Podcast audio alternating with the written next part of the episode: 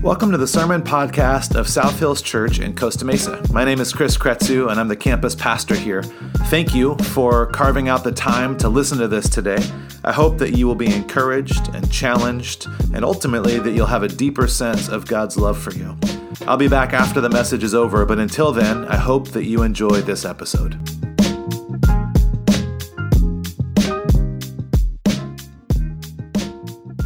Well, good morning. How are you guys doing? A little gray out there today. You guys feeling it? Feeling a little gray? Um, I switched over. I've had seven cups of coffee, and now I'm going with LaCroix. So we'll see how this goes. Um, it is good to be with you guys. I know we've got people watching online. We've had some technical challenges, um, but I think it's working out there. So um, shout out to the Robecks, I think, are watching. My mom is watching, obviously, uh, and uh, Maureen's out there hosting. So uh, thank you guys for joining us online. Thank you guys for those of you that are here uh, in person as well. Um, I just want to reiterate, um, in case you you were just totally dazzled by Leanne's energy and singing announcements. Uh, next week, we're super excited because we're actually going to be launching South Hills Kids during both service times. So, if you guys are here if you come to the 1030 because you specifically are looking for uh, childcare um, we're excited to be able to help shift some of the balance of attendance between first and second service kind of split the numbers a little bit more evenly and uh, create a little bit more space. So we're excited for that to launch next week. Uh, it's going to be a great time. Um, mason uh, my older son i've got two two boys. I've talked about them plenty. Um, my uh, my older son was probably about six years old. We were walking. I picked him up from school. We were walking back to the car, and as we were walking, um, just kind of out of nowhere, he said, "You know, um, Ethan's dad's car drives itself," which I took as a offense. Um, against my 2004 Scion, and I said, "Yeah, that's that's pretty cool, man. There's there's some really cool cars out there." He's like, yeah. And then we've got this rust bucket.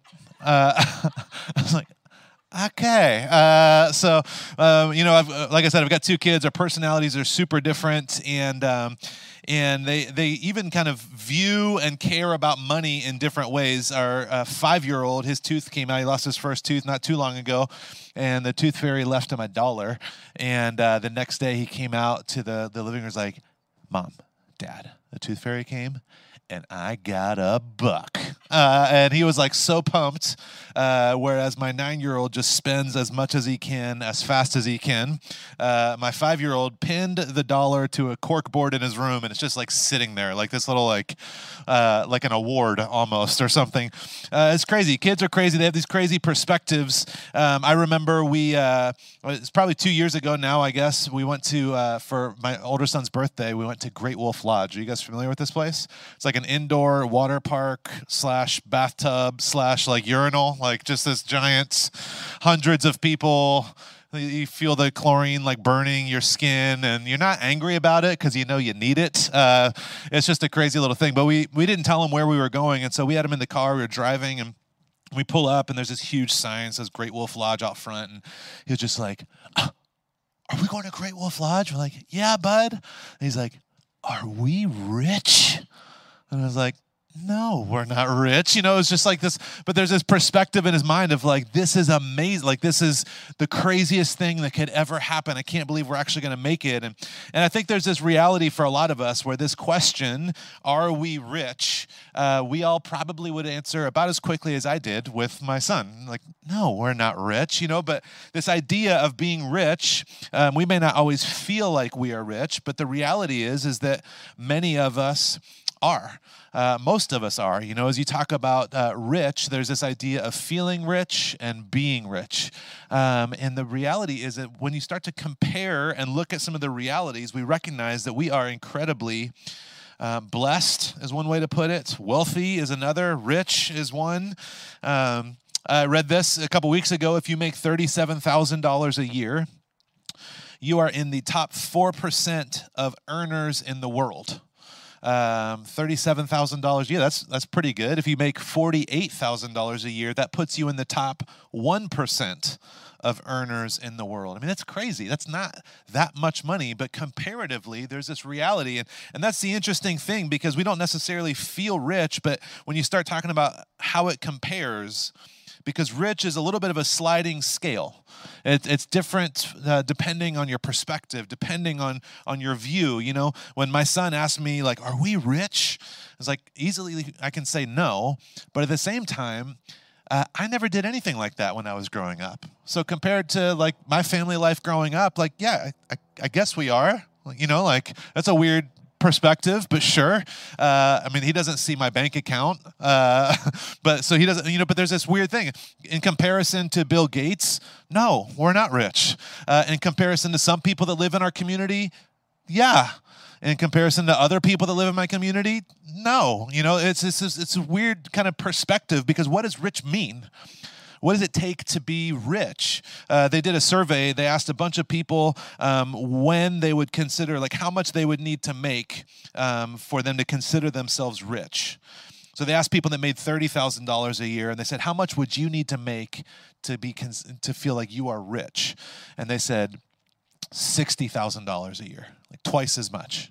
I would feel so rich. That would be a big game changer. If you made 100% more money, they asked people that made $50,000 a year. They said, How much would you need to make? If you to, to consider yourself to view yourself as rich, and the people that made fifty thousand dollars a year, they said hundred thousand dollars a year. That is when I would feel rich. They asked people that made hundred thousand dollars a year how much they thought they would need to make to feel rich. Do you guys know how much they said? No, five hundred thousand dollars a year. Yeah, they jumped a couple levels. Uh, there's this reality that, you know, wherever you are at, to the person that's making $30,000 a year, can you imagine how offensive it would be to be like, you think that $100,000 isn't rich? Like, there's this weird sliding scale. Like, how do you define rich? What does it mean? What do we talk about? And so there's this, this reality that we're talking about money today, which is everybody's favorite topic, but we're talking about it because money is not something that is a, a, a COVID problem. It's not something that's a 2020 problem. We all had to deal with money before, we had to deal with it during, we're going to have to deal with it after. We talk about all kinds of different things because they are things that we all deal with. Uh, we talk about relationships because we all have to figure out how do we navigate and develop healthy relationships. We talk about forgiveness and grace because we have to learn what does it mean for me to accept grace and forgiveness in my life from God. We talk about all these different types of things all throughout the year, and that's the same reason why we talk about money. And that's what we're going to be looking at today. Some of us have had a healthy approach with our finances uh, even before 2020 came along and the year wasn't a struggle, you know, there may have been some concern, but the floor didn't really fall out from underneath us. Some of us had a healthy approach in our finances, and, and even though we had a healthy perspective and maybe even savings and kind of a whole game plan in place, the challenges of 2020 came and just kind of destroyed what we had going on. It's kind of the difference between working like in the event industry and working for Clorox wipes, right? It's like you could have a, a, a great job either way, but last year just divided the room in a really bizarre way. Some of us didn't really have a healthy approach to our finances, and 2020 just really kind of shined, shone a spotlight, shoned, shined, shan. It shined a spotlight. Um, I'm not a, uh, whatever. Um, there's this reality for us that it, it's not that COVID is the issue. It's that we've got to learn how to deal with our finances and handle money in a healthy way, in a realistic way. It's not that 2020 was the problem, although it was a problem. And so we've got to figure out what does this look like for us? As humans? How do we deal with this? Paul, the Apostle Paul, he traveled around planting churches in different cities and different regions that had never heard the gospel. And one of the leaders that he put in charge of one of the churches was a, a guy named Timothy, who was a young leader. And in 1 Timothy chapter 6, uh, Paul writes about this idea of money and how money and finances and wealth, it tends to be a trap for our hearts. And so this is what he says in 1 Timothy chapter 6, starting in verse 17. He says, Command those who are rich in this present world not to be arrogant or to put their hope in wealth. Now, if you guys had read this verse this morning on your way in, you probably would have been like, Great, this passage isn't for me. Because uh, I'm not rich. I need at least 100% more income before I would consider myself. But there's this reality that we have to acknowledge that on some level, if you drove here in a car today, if you ate breakfast today, if you got to choose what you ate breakfast today, if you got to look in your closet and figure out what shirt and what pants and what shoes you wanted to put on, except the online viewers, I know you guys are still in your PJs. If you picked a pair of PJs to wear to church today, uh, there are the, there's this reality that for so many of us, and even those of us that feel like our finances are strained, do you know what? We also live in one of the most expensive areas to live in. So we might have strained finances. It might be tight, but also we live in this amazing place, in this amazing area. The reality is, is that Paul is writing about us. He says, Command those who are rich in this present world not to be arrogant or to put their hope in wealth. So right away, Paul acknowledges that money does something to us. Right away, Paul says money is going to do something, has the potential to do something. So I want you to make sure that they know not to become arrogant or to put their hope in wealth. It makes us arrogant because we start to obsess over money out of pride. We start to look at our money and our finances in this way that says, well, you know, I earned it, I deserve it, I should be able to enjoy it, and I want to be able to keep up with what everybody else has and, and all these types of things. And so there's this there's this reality where he's saying, I don't want them to become arrogant, and there's a temptation to do that. But also, he says, I don't want them to put their hope in wealth, which I think is one of the bigger challenges that we have people obsess over money because we want security. And security is not a bad thing. I want you to be able to pay your rent this month. I want to be able to buy groceries for my family. Uh, having security, having a sense of being able to provide, that's, that's a good thing. That's not a problem with wanting to be secure, but it's that's not what Paul's talking about. He's saying uh, that he doesn't want us to put our hope, our sense of security, our self sufficiency in wealth. He doesn't want us to change the priority of where money sits. He doesn't say money is the problem. He's saying that sometimes we can put our hope in wealth, in finances. And since the beginning, humanity has had this struggle with our desire to be self sufficient. We've always had this challenge. Even back in the garden, there was this temptation, and the temptation was really the sense of do you trust God to provide for you and give you what you need? Or do you think that He's holding something back from you that you should have? That's really what the temptation in the garden was. So, since the beginning, there's been this invitation for us of, of do I trust God? Do I believe He's going to provide for me? We don't want to have to rely on others. We don't want to have to rely on God. We want to, we want to be able to handle it ourselves, to be our own source. And so, for many of us, money, financial security, wealth, it quickly becomes a substitute for God.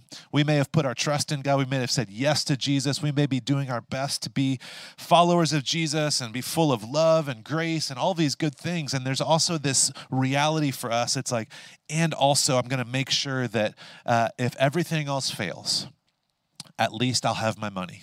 At least I'll have my savings. At least I'll have my financial plan in place. And please don't hear, I'm not saying that you know, planning, that, I'm not saying that that's wrong.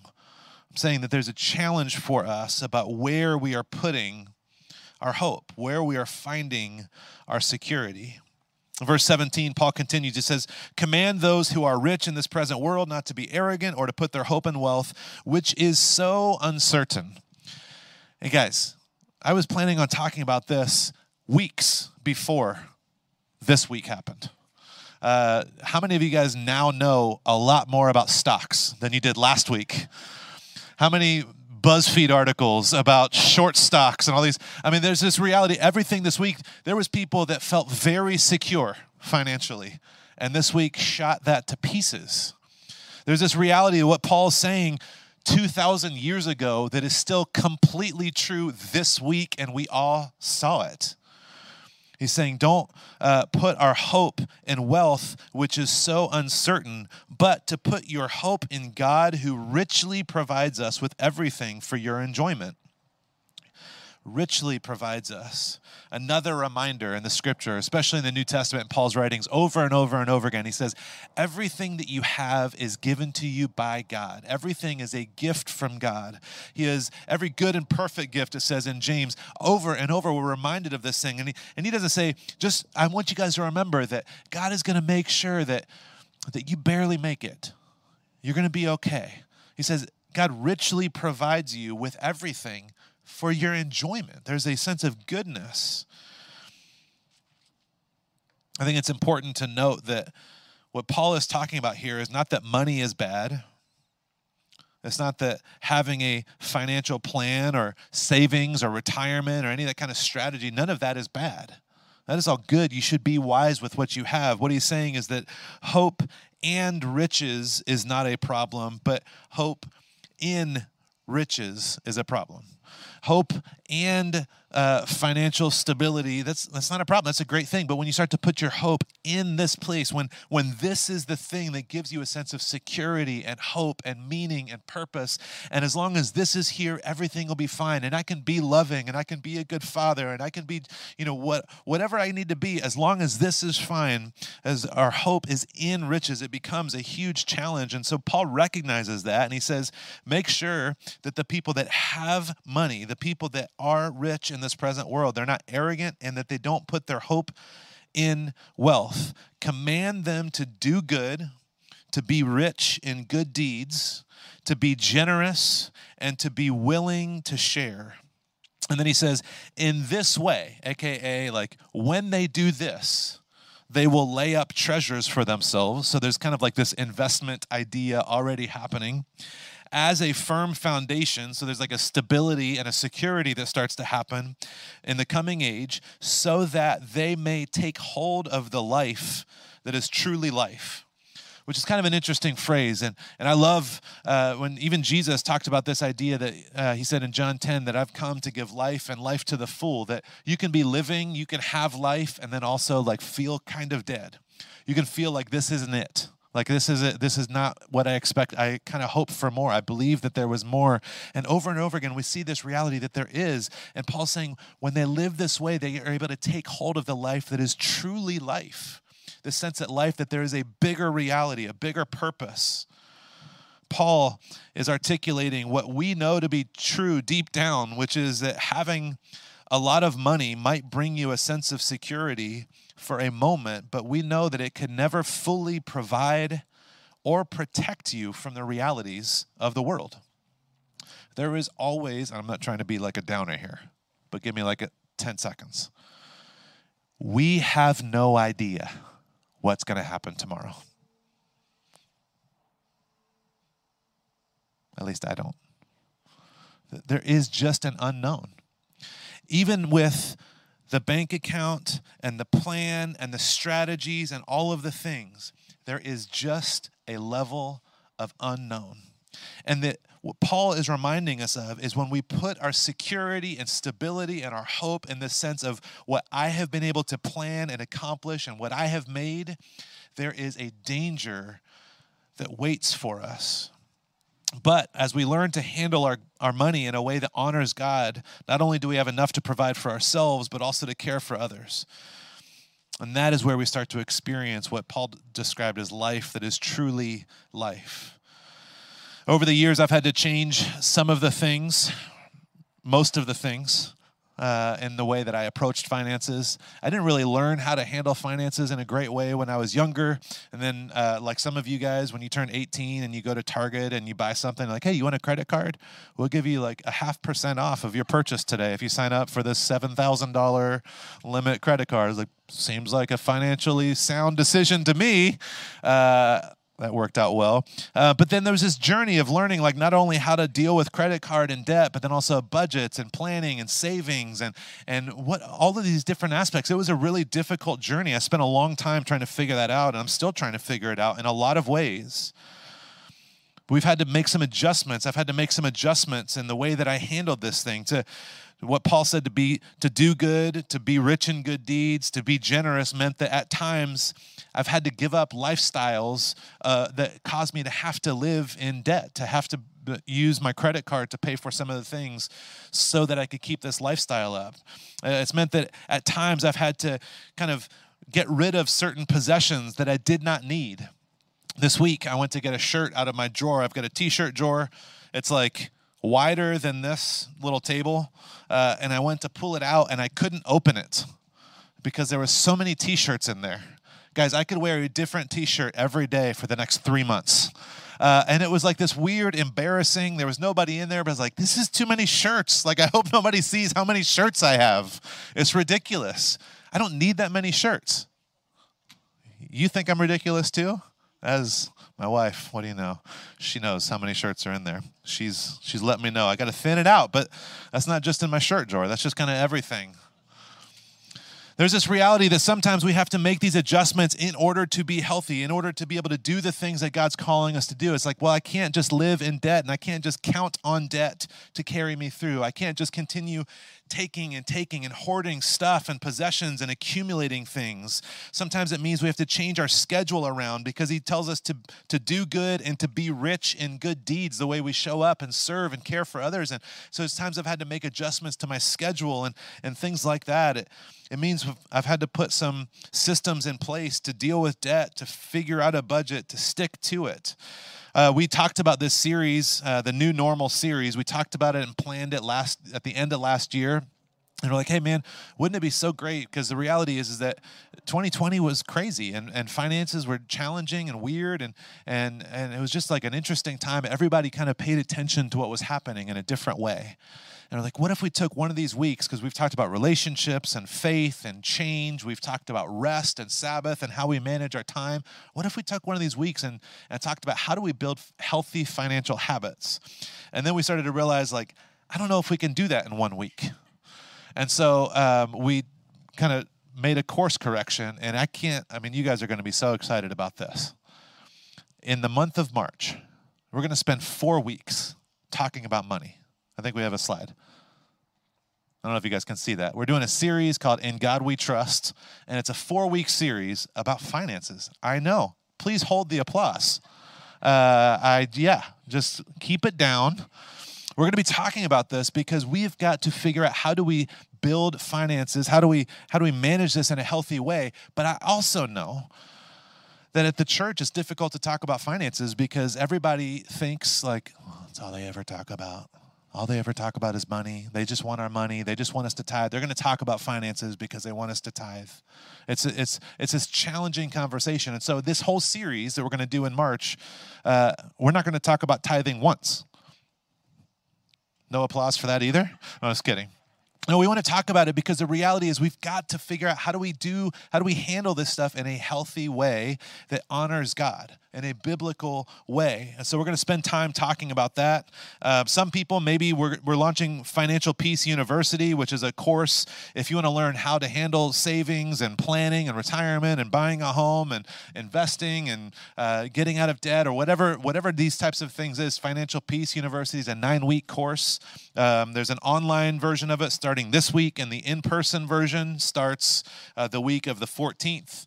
Um, you guys can sign up for that. You can text uh, SH Connect to 94,000 if you guys want interest uh, information on that. But um, so we're going to be talking about money in uh, in March, and so today what I wanted to do is I wanted to consider Paul's warning about the effects that money and finances can have on our hearts, and I want to look at it specifically through giving, because I'm not going to talk about it in March.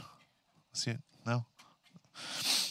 So that's what we're doing. We've got 10 minutes left uh, Paul writes about this idea. He says, Warn those who are rich to not become arrogant, to not put their hope in wealth. And I think that the reality is is that one of the biggest challenges that I have had is this desire for self-sufficiency. One of the biggest challenges that I've had in my faith is that the balance that I have between wanting to trust God and rely on God and also wanting to make sure that I've got everything taken care of. That who really is in charge, who really is providing, and what does this look like? It's an ongoing journey of intentionality trying to figure that out. And so, as I talk about tithing, when I talk about generosity, when I talk about giving, for me personally, I want to just share with you guys what has been most helpful for me. And it is this when I think about tithing, when I think about generosity, when I think about giving, the reason why it helps me so much and the lens that I look through it is it as a reminder. Giving as a reminder. Because I have this faulty belief that what I have is mine. that everything that I have, I have earned. I have made it, I have created it. It is somehow this process. And, and all throughout the scripture, we are told over and over again that everything we have, including the gifts and the abilities and the passions and the skills to earn money, all of that is a gift. And we're called to trust God with all of that. And oftentimes, when we start to find some sense of security, some foundation, we start to forget the reality that God is the one that is truly providing for us. In Deuteronomy 16, we're not going to look at it, but this is one of the first passages that it talks about tithing in the scripture. You guys can read it if you want. But essentially, he's instituting this idea of tithing for the Israelites because they've come out of slavery where they didn't get to own anything, they didn't get to accumulate anything. They had to rely on each other and uh, Egypt for everything that they had. They're coming out, they're in the wilderness for a season, and then they're moving into the promised land.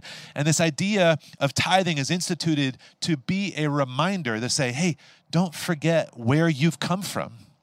Don't forget that God helped provide, care for, lead you out of all of the challenges that you have had. And everything that you have along the way is a gift from God. It was, it was given and implemented as a reminder for them to not count on their stuff, but to continue to rely on God. None, none of their stuff is what helped them find freedom. None of their stuff is what helped them make it to the promised land. It was this journey with God. And not only that, but in that same passage, it talks about tithing.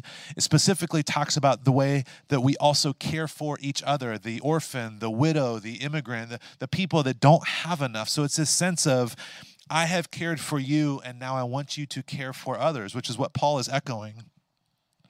I have to regularly remind myself and when I give, it is another reminder that it's not money that has saved me. It is not money that has provided for me. It is not money that has given me a sense of security, although that has happened at times, but it needs to be anchored in something greater.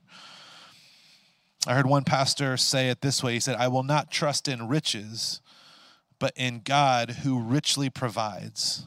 It's understanding, like, yes, be intentional, be wise, save, invest, plan, all of these things. And make sure that that doesn't get elevated in an unhealthy way above your trust in and your hope in God. So we've got to start to balance these things out because if it were just up to me, I would still have my Target credit card. I'm just kidding. I mean, I would, don't get me wrong, but Target is great. I think sometimes people try and make it seem like women are the only ones that enjoy Target, but Target is phenomenal. It's like it's not like a, a woman thing. It's a great place. There's so many things at Target.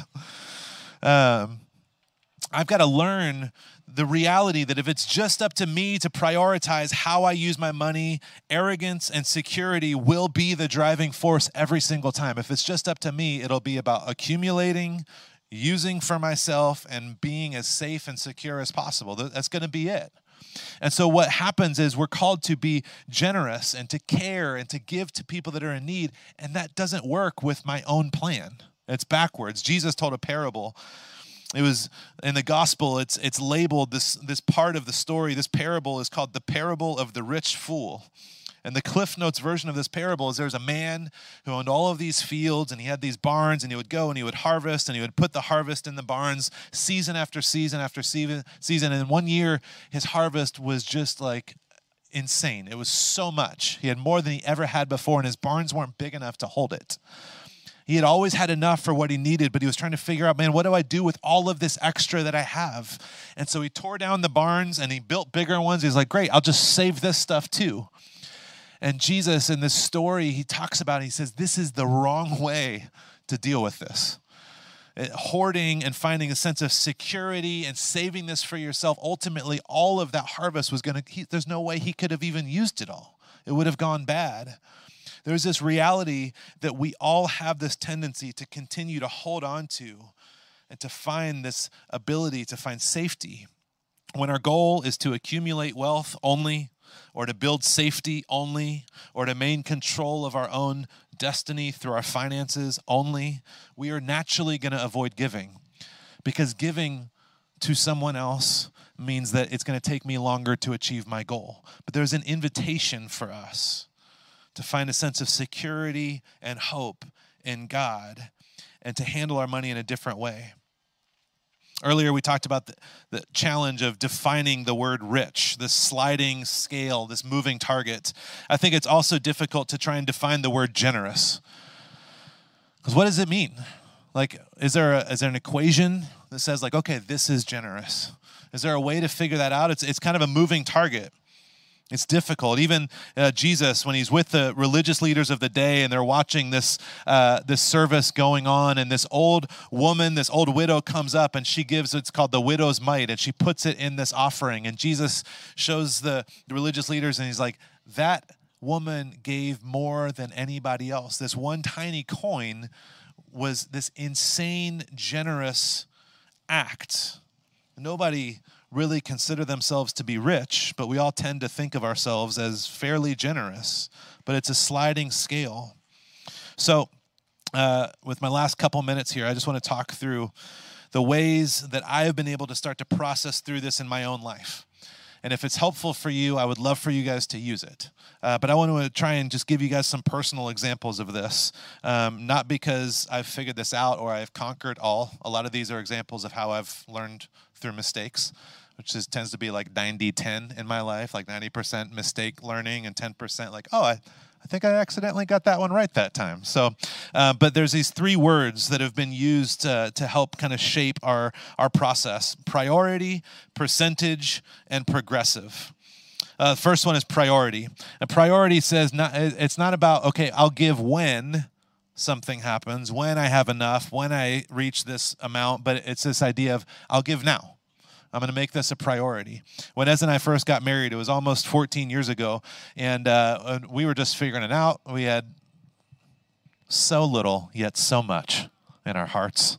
So much love uh, filled our tiny apartment. Uh, and we knew some people in that time that were like very, very successful and had tons and tons of money. And, and we would often say things to each other like, man, I would be the best rich person.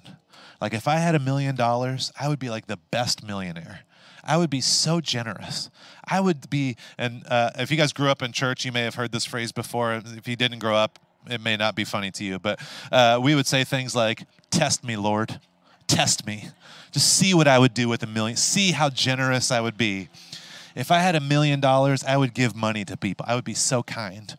And then after about a year or so of kind of like talking and joking and also secretly being like, but seriously though, if you want to test me, like I, we could try it out. But after about a year, my wife finally was like, you know what? I think that, I think in a way, he is testing us.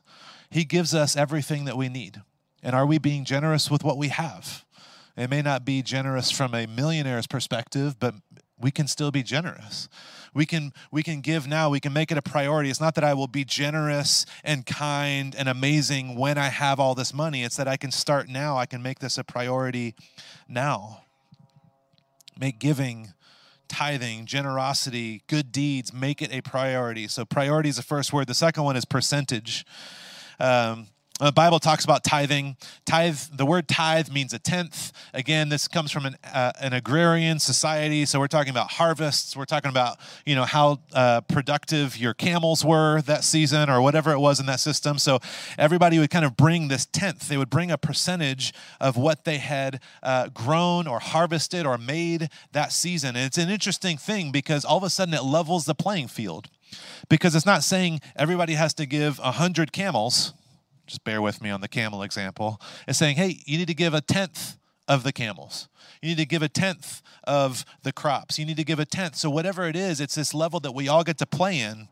Um, I read uh, last year Jeff Bezos. I don't know if you guys know who that is. You guys know who Jeff is? He delivers all my Amazon packages for me. Uh, and um, he committed to giving 10 billion with a B $10 billion to this charity. That's amazing. Like I read that and I was like, that is ins- that is so much money. Test me, Lord. No, I'm just kidding. Uh, that is a lot of money. That is unbelievable. The impact. And then in the article, as I kept re- reading, it said he made personally $10 billion in the first five weeks of the year. And I was like, That's also amazing. Test me. No, I was kidding. But it was just, crazy thing because $10 billion, from my perspective, is this amazing amount of, it's unbelievable. I can't even imagine. And I'm sure it felt like a lot of money for him to give it too. But it's just an interesting thing when you start to realize okay, if I'm just committing to give a certain amount, that might feel like incredibly generous. It might feel like not that generous. But when we start to say, okay, what does it look like for me just to give a percentage, regardless of what I make, regardless of what I have. I'm going to say, okay, God, I'm going to trust you with this percentage because when I do this, I'm going to make it a priority. And also, it's going to remind me to rely on you, to trust that you are my provider. Scriptures talk about this. It's never an invitation to give a certain dollar amount because it's not about a dollar amount. It's about trusting and remembering that God is our provider. The third one, the third word is progressive as uh, my wife and I, we started to learn how to tithe and to become pretty consistent with it and actually tithe 10%. It was like this long journey of trying to get there and figure out how do we work our budget around that. It's a difficult thing. I'm, I do not in any way want to make it seem like it's this easy like switch that you can just flip. It's a difficult challenge. But as we got there, um, I think the first couple paychecks was like, are we going to make it? Are we going to have enough? And the craziest thing was that we always did. We always had enough. And not actually enough, we actually still had more. It was bizarre. We ended up still continuing to have more. And, and so there was people that we knew that were in need and we were able to actually do things for them. One of our closest friends, I remember we were able to give her a computer and it was just like this. That was the first time that I was like, we had tithed and we had kind of figured out how to live with this money. And then we also had this ability to give this gift. And it was like the most thrilling thing to be able to care for somebody that way. It was thrilling. It's the only word I can really think of of how to describe it. We'd give to friends. Uh, my brother was a missionary overseas in Nepal for a number of years. We were able to give and help support him and his family financially. There was uh, organizations locally that we cared about. We were able to give there. You guys have done this same thing here you guys have said, hey, we're going to give above and beyond. When we got this building that we get to enjoy this parking lot of, uh, so many of you guys gave above and beyond to say, hey, we want to make sure that we get to have this space. We want to get to have this home. And, and people gave above and beyond. Just a few weeks ago, we, we invited people to consider helping us close the gap that we had in our budget at the end of the year. And people gave above and beyond this progressive reality when we give to beyond our walls, it's it's bu- uh, above and beyond the tithe. It's this ability that we have to say, hey, when we give, it's going to help go to local outreach and global outreach. It's going to go help plant new churches in different communities and, and all of these different things. And even in in ways that feel small, but they're really, we know that they have big impact. I remember we were probably only married for about two and a half years, and we were kind of on this journey of of making it a priority and tithing, and then we're like, okay, well, what else can we do? And there was a, a food pantry we lived in the Midwest at the time. There was a food pantry that was always in need of resources. And so we said, hey, what if every time, like, what if we, whatever we spent on groceries, what if we bought that same dollar amount of groceries and donated it to the food pantry? And uh, I always have the great ideas, but I have no idea how to make them work. I was like, what if we do this with all of our money? And my wife's like, with what money? Like, what is a, how, what plan do you have here for this? Uh, but we talked about it and we looked at it and we were able to still like do that. We did that for about a year and a half with this local food pantry, which is this crazy thing. I don't say any of that to brag because we've screwed up a million times. I say that because it was thrilling. And the only way that I can say that in a different way, a different language is when Paul writes that it's in this way that you can take hold of life that is truly life. This sense that what I am doing, what I get to be a part of, what I'm participating in is amazing. It's not just that I have enough, it's that I get to help paint this beautiful picture for what it looks like to be the body of Christ. I get to care for people in my church family. I get to care for people in my community, in my neighborhood. So it says priority, percentage, and progressive. Priority, when we make it a priority, it fights against arrogance. Because it says it's not about me, it's not about what I think I deserve or what I want to do or how I want to look or, or all these things. I'm going to make it a priority to give. When, when we look at the, this idea of percentage and we give a percentage, it directs our hope. Instead of our hope being in how much we're able to accumulate and the excess that we get to save and stand on so we can feel secure, it's saying, I'm going to give a percentage and I'm going to continue to put my hope in Christ, that He is my ultimate provider. And then this word progressive, when we start to give in a progressive way, it is thrilling. It is the life that is truly life. And Paul didn't command us to do this because he wanted our money or because God needs our money. He did it because he wanted us, he, he didn't want our money to have us. He wanted us to be able to live in a way that was secure, stable, healthy, and also that we weren't being controlled by our financial situations. It's perfect timing with the airplanes. Paul wanted us to live and experience and say it's not that money is wrong. He said in verse 10 that, that money is, uh, the love of money is the root of evil. There's this invitation to experience that we can, we can handle money in a healthy way, but money does not have to handle us, it doesn't have to control us. And that's the invitation that we have today for our hearts to find a sense of freedom and life that is truly life through how we serve the way that we do good to those around us, to the way that we are generous and willing to share. Let's bow our heads and pray together.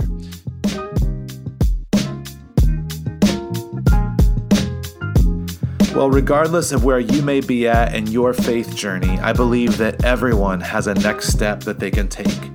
If you'd like more information about what it means to put your trust in Jesus, information about getting baptized, or maybe even attending a Discover class to grow more in your faith, you can visit us online at southhills.org forward slash Costa Mesa and then scroll down to the Next Steps section.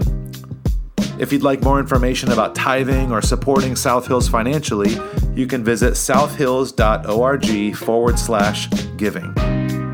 Thanks again for listening today, and I hope that I get to see you soon.